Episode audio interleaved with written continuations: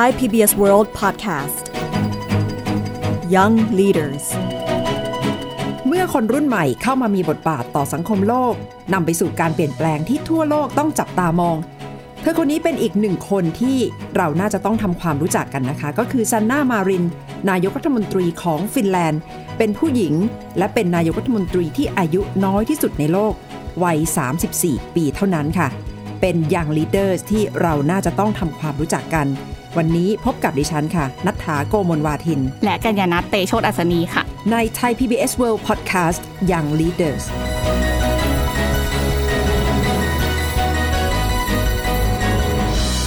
คุณกัญญานัทคะวันนี้ดิฉันก็จะทำหน้าที่ชวนคุณกัญญานัทคุยนะคะ เกี่ยวกับซันนามาริน ความเป็นนายกรัฐมนตรีฟินแลนด์ที่ปีที่แล้วสร้างความฮือฮามาก เพราะว่าเป็นผู้หญิงอายุ 34 ปี แล้วก็เข้ามาทำหน้าที่ในฐานะผู้นำประเทศฟินแลนด์ น่าจะต้องมีเหตุผลที่คุณกัญญานัทเลือกที่อยากจะให้คุณผู้ฟังเนี่ยรับทราบเกี่ยวกับชีวิตของยังลีดเดอร์คนนี้ เป็นเพราะอะไรคะจริง ๆ แล้วถ้าท่านผู้ฟังท่านไหนได้ติดตามข่าวต่างประเทศมาโดยตลอด ก็จะทราบค่ะว่าช่วงนี้ฟินแลนด์ก็เป็นหนึ่งในประเทศที่ได้รับความสนใจจากสื่อมาก ๆ เลยค่ะ ช่วงนี้นะคะก็ตกเป็นข่าวไม่เว้นแต่ละวันเลยละค่ะ ตั้งแต่ซาน่ามารินได้รับตำแหน่งเป็นนายกรัฐมนตรีที่อายุน้อยที่สุดในโลกเมื่อปีที่ผ่านมา แต่ว่า ตอนนี้เนี่ยก็โดนโค่นแชมป์ไปแล้วนะคะ โดยเซบาสเตียนเคิร์สนายกรัฐมนตรีของออสเตรีย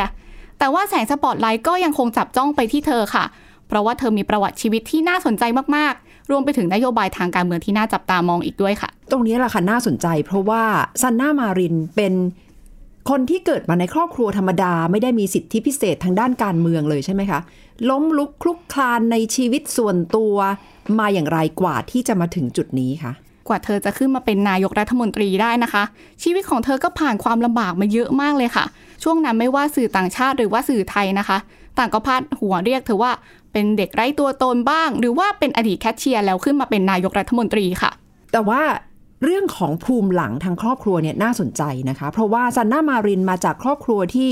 พ่อกับแม่แยกทางกัน ก่อนที่แม่ก็จะมาคบกับคู่รัก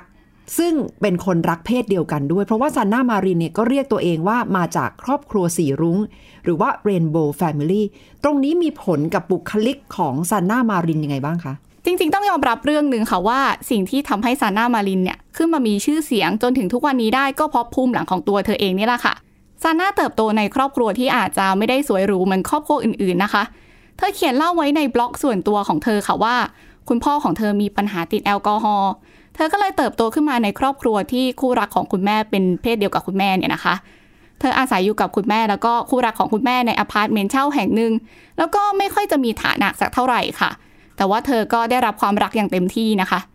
ซาน่าเคยให้สัมภาษณ์เรื่องนี้ไว้กับเว็บไซต์ Me Naiset ประมาณปี 2015 เนี่ยแหละค่ะ เธอบอกว่าตอนนั้นเธอรู้สึกว่าไร้ตัวตนมากๆเลย เพราะว่าไม่สามารถพูดถึงเรื่องของครอบครัวได้อย่างเปิดเผยนะคะ แต่แม่ก็ให้การสนับสนุนตลอดมาเเธอก็เลยสามารถทำอะไรก็ได้ที่ใจเธอปรารถนาค่ะ แสดงว่าซันน่ามารินด้วยความที่มีปัญหาครอบครัวแบบนี้ก็อาจจะทำให้เข้าใจ ความรู้สึกของกลุ่มคนหลากหลายทางเพศ รวมถึงเข้าใจ กลุ่มคนที่ต้องต่อสู้ในแง่ของฐานะทางเศรษฐกิจ เพราะว่าในช่วงชีวิตช่วงหนึ่งเธอก็ต้องไปทำงานแคชเชียร์อย่างที่เป็นคำศบประมาทเธอด้วยใช่ไหมคะ ใช่แล้วล่ะค่ะ เพราะว่าซาน่ามารินเองเริ่มทำงานตั้งแต่อายุ 15 เลยนะคะ อายุยังน้อยอยู่เลยซาน่าก็เริ่มเข้าไปทำงานช่วงภาคฤดูร้อนเป็นครั้งแรกที่ร้านเบเกอรี่นะคะ พอเรียนชั้นมัธยมปลายก็ทำนิตยสารขายเองเพื่อหารายได้ค่ะ หลังจากเรียนจบก็ทำงานเป็นแคชเชียร์นะคะ จนกระทั่งนอกจากรัฐมนตรีทางด้านฝ่ายค้าน หรือว่าคนอื่นๆ ที่สบประมาทเธอแล้ว ยังสบประมาทข้ามประเทศไปจนถึงเอสโตเนียเลยค่ะ มาร์ทเฮมรัฐมนตรีว่าการกระทรวงมหาดไทยของเอสโตเนีย ก็เคยล้อเลียนเธอในประเด็นนี้นะคะ เธอก็เลยใช้โอกาสนี้ในการออกมาตอบโต้รัฐมนตรีของเอสโตเนียแบบแสบๆ คันๆ เลยค่ะว่า เธอภูมิใจในฟินแลนด์มาก ที่ทำให้เด็กบ้านจนสามารถเรียนหนังสือและทำตามเป้าหมายในชีวิตได้ เพราะขนาดแคชเชียร์คนหนึ่งก็สามารถเป็นนายกรัฐมนตรีได้ แล้วในท้ายที่สุดรัฐมนตรีว่าการกระทรวงมหาดไทยของเอสโตเนียก็ต้องออกมาขอโทษในเรื่องนี้ค่ะ ก็เรียกว่าเป็นคนมีความมั่นใจในตัวเอง กล้าที่จะถกเถียง กล้าที่จะตอบโต้ ถึงแม้ว่าจะเป็นคำวิพากษ์วิจารณ์ที่มาถึงซันน่ามารินโดยตรงนะคะ เห็นได้นะคะว่าอุปสรรคต่างๆ ที่เธอผ่านมาเนี่ยก็คงจะเป็นต้นทุนสำคัญที่ทำให้ก้าวข้ามอุปสรรคทั้งหลายที่เกิดขึ้น นอกจากการทำงานแคชเชียร์อย่างที่คุณกัญญานัทเล่าให้ฟังเนะคะ แล้วความเป็นผู้นำจริง ๆ ในเชิงการเมืองสำหรับซันน่ามารินเนี่ยเกิดขึ้นเมื่อไหร่คะ ชีวิตทางการเมืองของเธอน่าสนใจมากค่ะ เพราะว่าเริ่มต้นเส้นทางการเมืองตั้งแต่เรียนจบชั้นมัธยมปลายเลยค่ะ ซึ่ง 2 ปีหลังจากนั้นนะคะ เธอก็ลงสมัครรับเลือกตั้งสภาท้องถิ่นของเมืองตัมเปเร่ถึงแม้ว่าครั้งแรกเนี่ยจะแพ้เลือกตั้งไป แต่ครั้งที่2นะคะก็ได้รับการเลือกตั้งกลับมาในปี 2012 ตอนนั้นเธอก็อายุ 27 ปีแล้ว และ 3 ปีถัดจากนั้นเธอก็กลายเป็นสมาชิกสภาผู้แทนราษฎรค่ะ ซาน่ามีตำแหน่งที่สูงขึ้นอย่างรวดเร็วในพักสังคมประชาธิปไตยค่ะ ซึ่งพักนี้ก็เป็นพักกลางขวานะคะ แต่ว่าซาน่าก็ถูกมองว่าเป็นคนหัวเอียงซ้ายที่สนับสนุนให้รับผู้อพยพ แล้วก็สนับสนุนให้มีการเพิ่มภาษีเพื่อดูแลสวัสดิการรัฐ ช่วงรัฐบาลก่อนหน้านี้นะคะซาน่ามารินก็เป็นรัฐมนตรีว่าการกระทรวงคมนาคม แล้วก็การสื่อสาร แต่ว่านั่งเก้าอี้ได้เพียง 6 เดือนเท่านั้นเองค่ะ รัฐบาลชุดก่อนก็ได้รับความนิยมลดลงอย่างมากนะคะ จนอันเตริเน่อดีตนายกรัฐมนตรีของฟินแลนด์คนเก่าเนี่ยต้องลาออกไปซาน่าก็เอาชนะคู่แข่งกลับมานะคะ แล้วก็ได้รับเลือกเป็นนายกรัฐมนตรีเมื่อเดือนธันวาคมปีที่แล้วนี้เองค่ะ พอเธอได้รับตำแหน่งเธอก็บอกว่าหน้าที่ของเธอเนี่ยคือการกลับมาสร้างความเชื่อมั่นให้กับรัฐบาลของฟินแลนด์อีกครั้งหนึ่ง ตอนนั้นซาน่าเพิ่งได้ตำแหน่งใหม่ๆค่ะ เธอก็ให้สัมภาษณ์กับหนังสือพิมพ์เดอะการเดียนนะคะว่า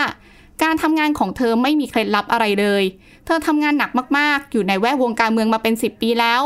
เธอมีความเหมาะสม แล้วแน่นอนว่าเธอได้รับความไว้วางใจจากเพื่อนร่วมงานและประชาชน เธอจึงย้ำว่าเธอก็ไม่ได้มีเคล็ดลับอะไร เธอแค่ทำงานของเธอเท่านั้นเองค่ะ There's no trick I've been working a lot I've been in politics over 10 years I've been committed to this and of course I've been gaining trust from with my colleagues and and with people in the elections so there's no trick I've been just doing my work ก็ประมาณ 1 ปีแล้วนะคะ คุณกัญญานัทที่สร้างความฮือฮาสำหรับซันนามารินในฐานะที่เป็นผู้นำของฟินแลนด์ ผ่านเสียงศพประมาท โดยเฉพาะจากนักการเมืองผู้ชายที่อาวุโสมากกว่า แล้วตอนนี้ปฏิกิริยาหรือว่ากระแสในสังคมฟินแลนด์ มีท่าทีตอบรับต่อนายกรัฐมนตรีคนนี้ยังไงบ้างคะ จริงๆ แล้วถ้าย้อนไปดูคะแนนนิยมที่เพิ่งออกมาล่าสุดเนี่ย คะแนนนิยมของเธออยู่ที่ประมาณ 85%ในส่วนพรรคที่เธอสังกัดอยู่ก็ขึ้น 20%ถือว่าเป็นอันดับหนึ่งของฟินแลนด์เลยนะคะ ถือว่าความนิยมของเธอยังไม่ลดลงเลยค่ะ ถึงแม้ว่าในช่วงโควิด -19 ก็อาจจะเป็นบททดสอบสำคัญ แล้วก็ต้องประกาศสถานการณ์ฉุกเฉินด้วยนะคะ ประเมินแล้วการทำงานเป็นทีม เพราะว่าซันนามารินก็ต้องเหมือนเป็น team leader แล้วคณะรัฐมนตรีที่น่าสังเกตก็คือ 12 จาก 19 คนเนี่ยเป็นผู้หญิงด้วยนะคะ ประเมินแล้วการที่มีทีมที่เป็นผู้หญิงซะเป็นส่วนใหญ่เนี่ยช่วยในการทำงานของซันนามารินไหมคะมันอาจจะเป็นภาพที่แปลกตาสำหรับคนอื่นๆนะคะ แต่ว่าไม่ใช่เรื่องแปลกของฟินแลนด์สักเท่าไหร่ค่ะ เพราะว่าซานนามารินก็เคยให้สัมภาษณ์ไว้ตั้งแต่เด็กๆนะคะว่า เธอเห็นประธานาธิบดีของฟินแลนด์เป็นผู้หญิงตั้งแต่เธอเด็กๆแล้วอะค่ะ ฟินแลนด์เป็นประเทศแรกในยุโรปนะคะ ที่เปิดโอกาสให้ผู้หญิงเข้ามามีบทบาททางการเมือง มีสิทธิ์เลือกตั้งแล้วที่สำคัญกว่านั้นก็คือ เปิดโอกาสให้ผู้หญิงได้เข้ามาทำหน้าที่ในสภาตั้งแต่ปี 1907 โหถ้านับย้อนไปก็เป็นร้อยปีแล้วนะคะ ซึ่งก่อนที่ซาน่าจะเข้ามาดำรงตำแหน่งนายกรัฐมนตรีเนี่ยก็มีนายกรัฐมนตรีผู้หญิงมาแล้ว 2 คนทีเดียวแล้วช่วงที่เข้ามาดำรงตำแหน่งแรก ๆนะคะ ข่าวของเธอก็สร้างปรากฏการณ์ทางการเมืองไปทั่วโลกเลยค่ะ โดยเฉพาะการสร้างรัฐบาลผสมที่มีผู้หญิงทั้ง 5 คน ซึ่งเกือบทั้งหมดก็รุ่นราวคราวเดียวกับเธอทั้งนั้นเลยค่ะ ก็เหมือนเป็นการผลัดใบในแง่ของผู้นำทางการเมืองของฟินแลนด์ที่น่าสนใจอย่างมากนะคะ เพราะว่านอกจากจะเป็นผู้นำหญิงที่อายุน้อยแล้ว ก็ยังดึงคณะรัฐมนตรีพรรคร่วมรัฐบาลที่ผู้นำพรรคคนอื่นๆ ก็เป็นผู้หญิงด้วย แต่ก็อาจจะมีคำถามว่า อย่างนี้แสดงว่าฟินแลนด์เนี่ยน่าจะประสบความสำเร็จในแง่ของความเท่าเทียมทางเพศได้ สำเร็จแล้วไหมคะซันนามารินอาจจะไม่ได้คิดอย่างนั้นก็ได้ใช่ไหมคะคุณกัญญาณัทจริงๆซาน่ามารินก็ไม่ได้มองเรื่องเพศสำคัญขนาดนั้นนะคะ เพราะว่าเธอเคยได้รับเชิญไปพูดในงาน World Economic Forum เมื่อเดือนมกราคมที่ผ่านมาเนี่ยค่ะ แล้วเธอก็บอกกับสื่อว่า ตอนนี้สื่อให้ความสนใจกับเธอมากเหลือเกิน แต่เธอก็ไม่ได้สนใจมันสักเท่าไหร่นะคะ ถึงแม้ว่ารัฐบาลของเธอเองจะมีความหลากหลาย แล้วก็แตกต่างจากรัฐบาลฟินแลนด์โดยทั่วไป แต่เรื่องนี้ก็ไม่ควรจะได้รับความสนใจอีกแล้ว เพราะเรื่องนี้ควรถูกมองว่าเป็นเรื่องปกติว่ารัฐบาลจะมีคนต่างอายุต่างเพศเข้ามาทำงานร่วมกัน เพราะประเทศก็ต้องการคนที่มีภูมิหลังต่างกันมาทำงานร่วมกันค่ะ Actually, I didn't focus on the media attention so much. I know it's uh, it's um, something else for many countries in the world that we have uh, so many young women in power. We have actually a five-party coalition government, and each party have uh, women leader in charge, and four of us are under 35 years old, and one of us uh, is uh, over 50 year old. So we do have uh, different generations uh, in, in the government, and of course it looks uh, different than that we are used to. But I hope that in the future it doesn't get as much attention because it should be uh, also seen as normal that we have different generations, different uh, genders in power to making decisions because uh, if we look at the population, there are different genders, there are different uh, generations, so we need people from all backgrounds แต่ก็คงปฏิเสธไม่ได้นะคะ เพราะว่าฟินแลนด์เป็นประเทศที่พร้อมอย่างมากเป็นหนึ่งในประเทศสแกนดิเนเวีย ที่มีความพร้อมในแง่ของระบบสวัสดิการ และส่งเสริมให้สถานภาพของผู้หญิงและผู้ชายมีความเท่าเทียมอย่างมาก แต่จริง ๆ ปัญหาด้านความเสมอภาคทางเพศเนี่ยก็ยังเป็นเรื่องใหญ่อยู่สำหรับสังคมฟินแลนด์นะคะ ซึ่งซันนามารินเองก็ตระหนักในเรื่องนี้ แต่ที่น่าสนใจก็คือปีที่แล้วดิฉันได้คุยกับเลขานุการเอก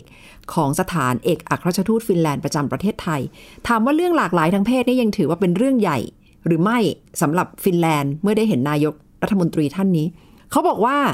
ต้องผ่านความเปลี่ยนแปลงมาเยอะทีเดียวนะคะ ต้องวางรากฐานทางการศึกษา การปรับทัศนคติของผู้คนในประเทศ แต่มาถึงจุดนี้เขาบอกว่าเขารู้สึกภูมิใจอย่างมาก ที่ฟินแลนด์ก้าวมาถึงจุดนี้ได้ที่มีผู้นำหญิง แล้วก็อายุน้อยที่สุดในโลก ก็แสดงว่าในแง่ทัศนคติของผู้ชาย ซึ่งเป็นคนรุ่นหนุ่มๆเนี่ยจะรู้สึกว่าเปิดกว้าง อาจจะเปิดกว้างมากกว่าผู้ชายที่รุ่นอาวุโส คือท้ายที่สุดแล้วก็ยังอาจจะต้องมีเรื่องของประเด็นทัศนคติทางสังคม เกี่ยวกับเรื่องความหลากหลายทางเพศอยู่นะคะสำหรับฟินแลนด์ แต่น่าสนใจสำหรับซันนามาริน เพราะว่าหลังจากที่มารับตำแหน่งแล้ว เธอก็ออกนอกกรอบในบางเรื่อง แล้วก็ถูกวิพากษ์วิจารณ์ในเรื่องเพศด้วยใช่ไหมคะคุณกัญญานัทโดนมาหลายเรื่องมาก ๆ เลยค่ะ โดนมาตลอด เพราะว่าจากงาน World Economic Forum เนี่ยพิธีกรตอนนั้นก็ถามต่อด้วยนะคะว่า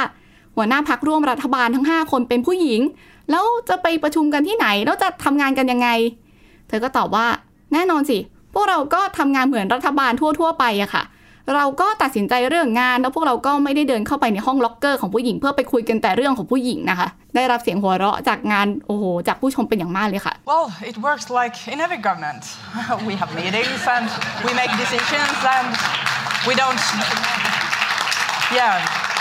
We, we don't meet in a female locker room and have a locker room talk. ก็คงจะพยายามใช้ความเป็นมืออาชีพในการทำงานในฐานะนักการเมืองนะคะ พยายามที่จะอธิบายสถานการณ์ แต่อีกเรื่องหนึ่งคุณกัญญานัทเห็นว่าเมื่อไม่นานมานี้ไปถ่ายแบบ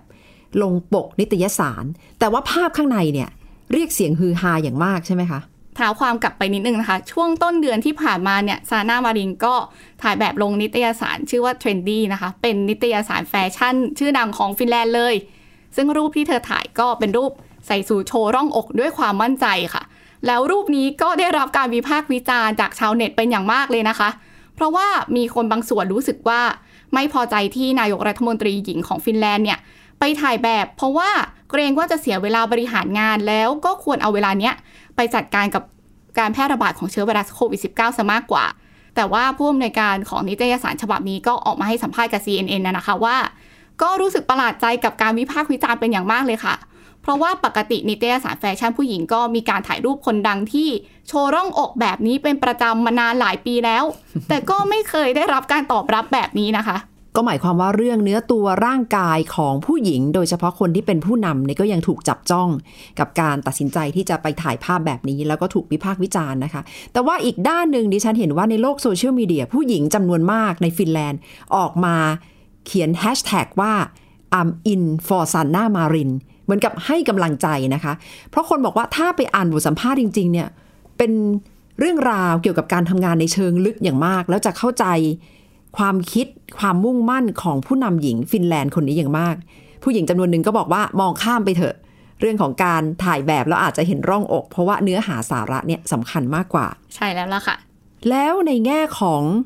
การให้การยอมรับซันนามารินมาถึงจุดนี้ทำงานไปปีกว่า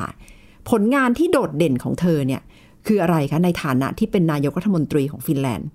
จริง ๆ แล้วเหมือนโชคชะตาฟ้ากลั่นแกล้งนะคะ เข้ารับตำแหน่งปุ๊บเชื้อไวรัสโควิด -19 ก็แพร่ระบาดพอดีเลยค่ะ เพราะฉะนั้นนโยบายต่างๆ ก็เลยหันไปอยู่ที่การจัดการกับการแพร่ระบาดของเชื้อไวรัสโควิด -19 ซะมากกว่า ซึ่งผลงานของซาน่าก็เป็นที่ยอมรับในสายตาชาวโลกค่ะ เพราะว่าสถานการณ์การแพร่ระบาดของเชื้อไวรัสโควิด -19 ในยุโรปก็ยังค่อนข้างหนักนะคะ แต่ว่าฟินแลนด์ก็ยังเป็นหนึ่งในประเทศที่มีอัตราการติดเชื้อต่ำที่สุดในโลกค่ะ ช่วงเดือนที่ผ่านมารัฐบาลฟินแลนด์ก็เพิ่งจะประชุมเรื่องงบประมาณประจำปีของปีหน้าไปนะคะ แล้วรัฐมนตรีว่าการกระทรวงการคลังของฟินแลนด์ก็ระบุว่า ปีหน้ามีการตั้งงบประมาณสำหรับการตรวจเชื้อไวรัสโควิด -19 อย่างเดียวเนี่ยราว 1.5 พันล้านยูโร แล้วรัฐบาลก็มีแผนเพิ่มอัตราการจ้างงานอยู่ที่ 60,000 ถึง 80,000 ตำแหน่งด้วยค่ะ ถ้าหากพูดถึงนโยบายอื่นๆนะคะ ซาน่าก็มีเป้าหมายว่าเธออยากจะสร้างสังคมให้ดีขึ้น ไม่ใช่แค่ในด้านเศรษฐกิจและสังคมนะคะ แต่เธออยากให้ความสำคัญกับเรื่องสิ่งแวดล้อมด้วยค่ะ หนึ่งในนโยบายที่ซาน่าตั้งใจมากก็คือการสร้างสังคมให้เป็นกลางทางคาร์บอนภายในปี 2035 จริงๆ นโยบายนี้เป็นนโยบายมาตั้งแต่สมัย นายกรัฐมนตรีคนเก่าที่เพิ่งลาออกไป แต่ว่าซาน่าก็มักจะออกมาให้สัมภาษณ์หรือว่าพูดเรื่องสิ่งแวดล้อมต่างเวทีต่างๆ เสมอนะคะ เธอตั้งใจว่าจะผลักดันเป้าหมายนี้ด้วยการปรับรูปแบบการคมนาคม หาพลังงานทดแทนแล้วก็ใช้เทคโนโลยีค่ะเพราะว่าเธอมองว่าการต่อสู้กับสภาพภูมิอากาศที่เปลี่ยนแปลง ไม่ได้หมายความว่าเป็นการเพิ่มต้นทุนหรือว่าทำให้อนาคตเลวร้ายลง แต่ว่าเธอกลับมองตรงกันข้ามว่านี่คือโอกาสในการจ้างงานของชาวฟินแลนด์ซะมากกว่าค่ะ ก็เป็นแนวคิดก้าวหน้าอย่างมากนะคะ แล้วก็เห็นได้ชัดว่านักเคลื่อนไหวนักการเมืองทางกลุ่มประเทศแถบสแกนดิเนเวียเนี่ยมีความตื่นตัวอย่างมากเรื่องสิ่งแวดล้อม แล้วก็เข้าขั้นว่าเป็นผู้นำระดับโลกนะคะ ไม่ห่างจากฟินแลนด์ก็คือเกรตาทันเบิร์ก ซึ่งก็เป็นนักเคลื่อนไหวของสวีเดนที่ออกมาเป็นหัวเรี่ยวหัวแรงหลักในการทำงานต่อสู้เพื่อแก้ปัญหาสภาพอากาศเปลี่ยนแปลงหรือว่า climate change อย่างซันนามารินเองก็คงจะพยายามกระตุ้นให้กับคนในฟินแลนด์ เข้าอกเข้าใจเรื่องนี้มากยิ่งขึ้นนะคะ แล้วก็ดูแล้วเป็นแนวทางของผู้นำยุคใหม่ในระดับโลกเลยใช่ไหมคะ คุณกัญญาณัทที่ มักจะเห็นความสำคัญของเรื่องสิ่งแวดล้อมอย่างจริงจัง แล้วก็เป็นหัวหอกในการดำเนินนโยบาย เพื่อที่จะดูแลอนุรักษ์สิ่งแวดล้อมในประเทศตัวเอง แล้วก็คล้ายๆ กับเป็น role model เป็นต้นแบบในระดับโลกเลยนะคะ ใช่แล้วล่ะค่ะ จริง ๆ แล้วซาน่าเคยพูดถึงเกรตาไว้ด้วยนะคะ เธอบอกว่าครั้งหนึ่งเนี่ยเธอเปรียบเทียบตัวเองเหมือนเกรตาค่ะว่าหลาย ๆ คนมองว่าเธอเองเป็นนายกรัฐมนตรีผู้หญิง และยังอายุน้อยอยู่ เธอมองว่าตรงเนี้ยเป็นกับดักค่ะเเธอมองว่าจริง ๆ แล้วถ้าวันหนึ่งเธอทำงานเป็นนักการเมือง เธอก็ไม่อยากให้ใครมามองว่าเธอเด็ก เธอเป็นผู้หญิง ถ้าวันหนึ่งเธอทำผิดพลาดก็ขอพลาดในฐานะนักการเมืองซะจะดีกว่า เหมือนเกรตาทุนเบิร์กที่ออกมาเรียกร้องเนี่ย คนก็สนใจเกรตาในประเด็นที่เกรตาออกมาเรียกร้อง แต่ว่า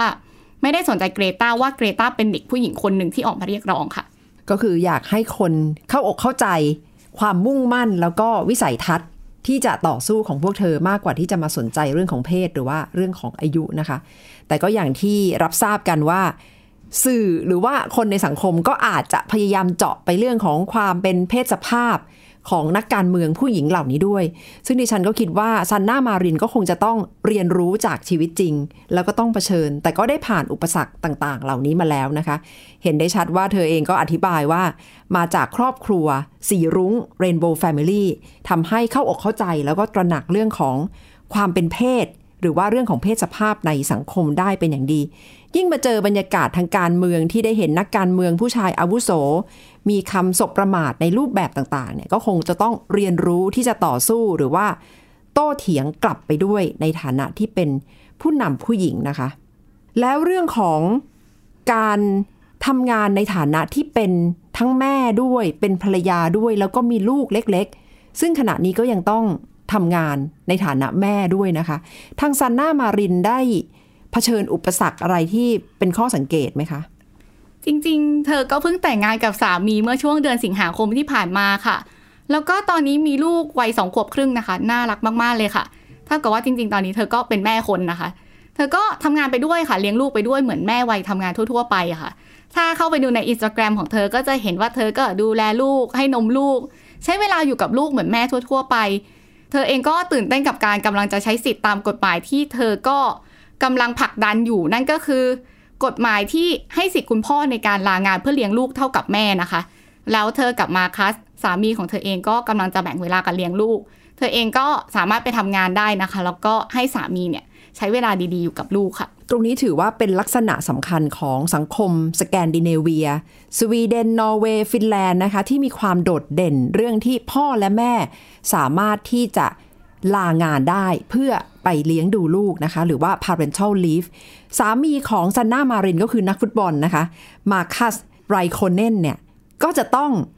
คือภรรยาก็คงบอกในฐานะที่เป็นนายกรัฐมนตรีว่าจะต้องลางานให้ได้ครบ 6 เดือน เพื่อที่จะมาเลี้ยงลูกสาวตัวเล็กๆเนี่ยค่ะ ซึ่งตอนนี้อายุแค่ 2 ขวบสำหรับสังคมสแกนดิเนเวียมีปัญหาเหมือนกันนะคะ คุณกัญญานัทเพราะว่าถึงแม้จะมีกฎหมายรองรับ พร้อมแบบนี้ แต่รายงานจากการวิจัยเนี่ยบางที่บอกว่า ผู้ชายไม่ได้ใช้สิทธิ์ในการลา หรือใช้สิทธิ์ในการลาจริง แต่เลี้ยงลูกไม่จริง ตรงนี้ก็ทำให้ยังเป็นอุปสรรคในด้านหนึ่งสำหรับการส่งเสริมเรื่องของ gender equality หรือว่าการส่งเสริมความเสมอภาคทางเพศ แต่กรณีนี้ดิฉันก็คิดว่าซันน่ามารินก็คงจะต้องบอกสามีว่า ให้ลางานจริง ให้เลี้ยงลูกจริง เพื่อที่จะได้เห็นการแบ่งงานกันทำอย่างเท่าเทียมด้วยนะคะ เป็นผู้นำก็กดดันไม่น้อยนะคะ เพราะว่าต้องเป็นตัวอย่างที่ดีให้กับทุกคนเหมือนกันนะคะ ใช่ค่ะ โดยเฉพาะในกรณีนี้ยังเป็นคุณแม่ที่มีลูกเล็ก ๆ ด้วย ดิฉันก็นึกถึงกรณีของจัสินดาอาเดนนะคะ นายกรัฐมนตรีนิวซีแลนด์ เพราะว่าถือว่าเป็นผู้นำหญิง ซึ่งตั้งครรภ์ในระหว่างที่ได้เป็นนายกรัฐมนตรีแล้ว แล้วก็คลอดลูกในช่วงของการทำหน้าที่นายกรัฐมนตรี แต่ว่าก็คงจะบริหารภารกิจตรงนี้ได้ดีทีเดียว แล้วก็ทำให้ได้รับเสียงชื่นชมอย่างมาก ได้รับการเลือกตั้งกลับมาทำงานด้วยคะแนนเสียงถล่มทลายทีเดียวในช่วงเวลานี้นะคะ ก็คงจะได้เห็นการทำงานของผู้นำหญิง นักการเมืองหญิง ที่เป็นผู้นำระดับประเทศ ได้ปรับตัวแล้วก็เป็นต้นแบบให้กับผู้หญิงจำนวนมากค่ะ คุณกัญญานัทได้ศึกษาชีวิตของซันน่ามารินมา เพื่อมานำเสนอในรายการนี้นะคะ ประทับใจอะไรมากที่สุดกับความเป็นซันน่ามารินคะโหจริง ๆ ประทับใจในหลายด้านเลยค่ะ เพราะว่า จริง ๆ ตอนแรกคิดทบทวนเรื่องนี้นานเหมือนกันนะคะ ว่า เอ๊ะทำไมต้องเป็นซาน่ามาริน จนกระทั่งก็มาเข้าใจแล้วก็คนพบว่าจริง ๆ แล้วชีวิตของตัวเองที่ผ่านมาดิฉันก็เคยผ่านประสบการณ์คล้ายๆกับซาน่ามารินมาเหมือนกันค่ะ แต่ว่าอาจจะไม่ใช่เรื่องที่แบบยิ่งใหญ่อะไรมาก เพราะว่าสมัยก่อนที่ช่วงที่เรียนมหาวิทยาลัยอะค่ะ ก็มีช่วงที่ได้ออกไปทำกิจกรรมด้านสิ่งแวดล้อม แล้วเราก็จะได้อยู่กับทีมงานชุดหนึ่งที่ เป็นผู้ชายทั้งหมดเลยวัยประมาณ 30-40 ปี แล้วเราก็จะเป็นผู้หญิงคนเดียวที่ใส่ชุดนักศึกษาเข้าไปประชุมงานอยู่ในนั้นนะคะ คนภายนอกมองเข้ามา หรือว่าตัวเองก็ยังรู้สึกค่ะว่า เอ๊ะ แปลกจังไม่ค่อยเห็นภาพแบบนี้ ที่เด็กผู้หญิงคนหนึ่งจะมาร่วมวงสนทนาที่รายล้อมไปด้วยผู้ชายนะคะ แล้วก็คุยกันแต่เรื่องสิ่งแวดล้อมเรื่องเทคโนโลยีแต่บรรยากาศในการทำงานตอนนั้นก็ไม่ได้ทำให้ดิฉันรู้สึกว่าเป็นเด็กผู้หญิงเลยอะค่ะ ทุกคนเคารพแล้วก็เชื่อมั่นในตัวเราในฐานะคนทำงานคนหนึ่งซึ่งก็เลยทำให้รู้สึกว่าเรื่องของซาน่าก็เลยไม่ใช่เรื่องแปลกใหม่สำหรับดิฉัน เท่านั้นเองค่ะ น่าสนใจนะคะที่คุณกัญญานัทบอกว่า ตอนนั้นยังใส่เครื่องแบบนักศึกษาไปร่วมประชุมกับเพื่อนร่วมงานรุ่นพี่ที่ก็เป็นผู้ชายทั้งหมดเลยนะคะ แล้วยากไหมกับการสื่อสาร เพราะว่าเป็นผู้หญิงคนเดียว บรรยากาศที่เกิดขึ้นคนก็อาจจะมองว่าผู้หญิงความคิดไม่ค่อยน่าสนใจเท่าไหร่ หรือว่าดูแล้วไม่ ไม่ค่อยน่ารับฟังเกิดบรรยากาศแบบนั้นไหมคะในระหว่างการประชุมกันแรกๆอาจจะรู้สึกไปเองนะคะ แต่ว่าตอนหลังไม่เคยรู้สึกแบบนั้นเลยค่ะ เพราะว่าพี่ๆให้ความช่วยเหลือพี่ๆดูแลเป็นอย่างดี แล้วก็มองข้ามเรื่องเพศแล้วก็อายุไป แต่ว่าโฟกัสไปที่ความสามารถของเราซะมากกว่า ก็เลยทำให้งานนั้นออกมาลุล่วงไปด้วยดีค่ะ แล้วรู้สึกว่าต้องทำการบ้านมากเป็นพิเศษต้องพยายามแสดงให้เขาเห็นว่าเรามีความรู้มี ประสบการณ์เกี่ยวกับเรื่องนี้ไหมคะ รู้สึกว่าจะต้องทำงานหนักมากกว่ารุ่นพี่ผู้ชายที่มาทำงานในโครงการเดียวกันไหมคะ ไม่รู้สึกเลยค่ะ มันน่าแปลกไหมคะว่า ส่วนตัวไม่รู้สึกเลย แต่ก็แอบรู้สึกอยู่ลึกๆ เหมือนกันว่า เราต้องพยายามไหมเราต้องทำอะไรบ้าง อาจจะทำตัวไม่ถูกในช่วงแรก ๆ แต่ว่าอยู่ไปอยู่ไปก็สามารถกลมกลืนกับทีมได้โดยที่เราก็ไม่ได้คิดแล้วพี่ๆเขาก็ชวนเราไปทำงานด้วยความสามารถจริง ๆ เห็นถึง ศักยภาพที่เราสามารถช่วยงานเขาได้ เขาก็เลยโฟกัสตรงจุดนี้มากกว่าค่ะ ก็ได้เห็นการปรับตัวน่าจะเป็นการปรับตัวของทั้งสองฝ่ายด้วยนะคะ ทั้งจากทางคุณกัญญานัทแล้วก็เพื่อนร่วมงานรุ่นพี่ด้วย ในภาพรวมค่ะ ตอนนี้เราก็กำลังพูดถึงบทบาทของผู้นำรุ่นใหม่ ที่กำลังก้าวขึ้นมาเป็นแถวหน้าในระดับโลกที่มากขึ้นมากขึ้นนะคะซันน่ามารินก็เป็นคนหนึ่งอย่างประเทศไทยเองหรือว่าประเทศในเอเชีย คนรุ่นใหม่เองก็กำลังอาจจะมองหาว่าควรที่จะได้เรียนรู้อะไรจากผู้นำหญิงคนนี้ คุณกัญญานัทก็เพิ่งจะเรียนจบระดับปริญญาตรีมานะคะ มองว่าถ้าให้เดาใจเพื่อนๆ คนอื่นๆ คนในรุ่นราวคราวเดียวกันเนี่ย ถ้าจะเรียนรู้ความเป็นผู้นำจากชีวิตของซันน่ามารินเนี่ย ควรจะเรียนรู้เรื่องอะไรคะ คนในเจเนอเรชันใหม่ชอบมองว่าอะไรก็เป็นไปไม่ได้ ทุกอย่างเป็นข้อจำกัดไปหมด ไม่ว่าจะเป็นฐานะทางเศรษฐกิจ เรื่องของสังคม สภาพแวดล้อม ทุกอย่างล้วนเป็นข้อจำกัดไปหมดค่ะ แต่ว่าซันนามารินเนี่ยสะท้อนให้เห็นว่าไม่ว่าคุณจะอายุเท่าไหร่ เป็นเพศไหน แต่สิ่งที่คนสนใจมากกว่าคือการทำงานหนัก แล้วผลงานนะคะ ก็จะเป็นตัวพิสูจน์ให้คนยอมรับในตัวเราเอง ถ้าเรามีความตั้งใจที่จะทำอะไรสักอย่าง สิ่งที่ยิ่งใหญ่ก็เกิดขึ้นได้เสมอค่ะ แต่บริบททางสังคมก็ควรจะต้องเอื้อด้วยไหมคะ เพราะว่า อย่างกรณีฟินแลนด์นี่ก็อาจจะเป็นไปได้เป็นไปได้แล้ว อย่างที่เราเห็นเกิดขึ้นแล้ว เพราะว่าด้านหนึ่งก็อาจจะมีความพร้อมอย่างมากสำหรับระบบสวัสดิการสังคม หรือว่าทัศนคติของผู้คนในสังคม ที่เปิดแล้วก็ต้อนรับนักการเมืองรุ่นใหม่ นักการเมืองผู้หญิงด้วย คุณกัญญานั้นมองว่าเมืองไทยเนี่ยพร้อมไหมคะ หรือว่าถึงจุดที่น่าจะก้าวไปได้ไกลกว่านี้ไหมคะถ้าในมุมมองของคนรุ่นใหม่ก็มองว่าจริง ๆ ทุกวันนี้ ส่วนตัวอาจจะไม่ได้รับผลกระทบจากความเป็นเพศหญิง หรืออะไรมากในที่ทำงาน ในสภาพแวดล้อมรอบตัว เพราะว่าคนชื่นชมในความสามารถและศักยภาพที่เรามี แต่ถ้าเป็นคนอื่นอันนี้ก็ไม่มั่นใจเหมือนกันนะคะว่าจะเป็นยังไงหรือว่าเขามองยังไงบ้าง แต่ถ้าส่วนตัวมองว่า ต่อไปผู้หญิงก็จะมีบทบาทเท่ากับผู้ชายค่ะ จริง ๆ สนใจมุมมองของคุณนัฐามากกว่าค่ะ เพราะว่าคุณนัฐาเคยเป็นอดีตอาจารย์ ภาควิชาสตรีศึกษา ก็น่าจะมีมุมมองเรื่องนี้ที่น่าสนใจค่ะ คิดว่ามันเป็นการปะทะกันระหว่างความเป็น active agent ของคนคนหนึ่งกับบริบทก็คือ social context อย่างที่คุณกัญญานัทบอกไปว่า เห็นได้ชัดว่าซันน่ามาริน มีความโดดเด่นในตัวเอง มีความมุ่งมั่น แล้วก็เอาชนะอุปสรรคต่างๆ ซึ่งตรงนี้ดิฉันก็คิดว่าสำคัญอย่างมากนะคะ ที่คนคนหนึงจะไม่ยอมแพ้แล้วก็มองตัวเองเป็น active agent ในการมีบทบาทที่จะทำอะไรด้วยตัวเอง ไม่ใช่ว่ารอต้อง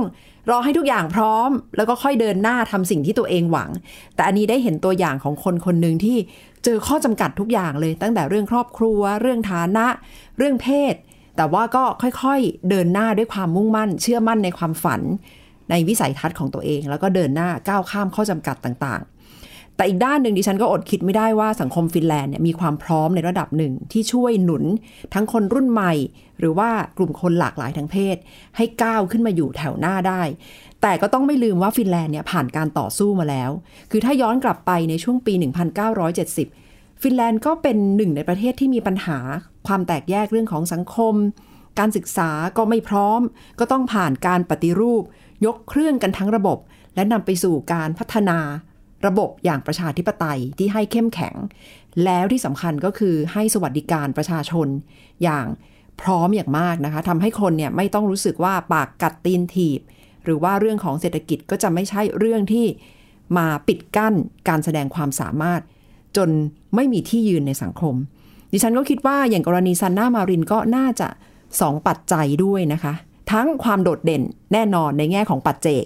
แต่ว่าอีกด้านหนึ่งบริบททางสังคมก็ช่วยสนับสนุนให้มาได้ไกลขนาดนี้ด้วยค่ะ เอาละค่ะ ก็ได้เป็นการเรียนรู้จากชีวิตของซันนามารินนะคะ ที่คุณกัญญานัทเตโชตอัศนีทำกันบ้านและเรียบเรียงมา และได้ฟังประสบการณ์ของคุณกัญญานัทเตโชตอัศนีในฐานะที่เป็นคนรุ่นใหม่ และมองกระจกสะท้อนชีวิตของซันนามาริน มาสู่ชีวิตของ คนรุ่นใหม่หรือการพัฒนาความเป็นผู้นำของคนรุ่นใหม่ในไทยด้วยนะคะ ติดตามเรื่องราวจากไทย PBS World Podcast ได้ที่ www.thaipbspodcast.com หรือแอปพลิเคชัน Thai PBS Podcast นะคะ รวมถึงพอดแคสต์ช่องทางต่างๆ ที่คุณกำลังฟังอยู่ค่ะสำหรับช่วงนี้ดิฉันนัฐถาโกมลวาทิน และกัญญานัทเตโชตอัศนี สวัสดีค่ะ สวัสดีค่ะ Thai PBS podcast. View the world via the voice.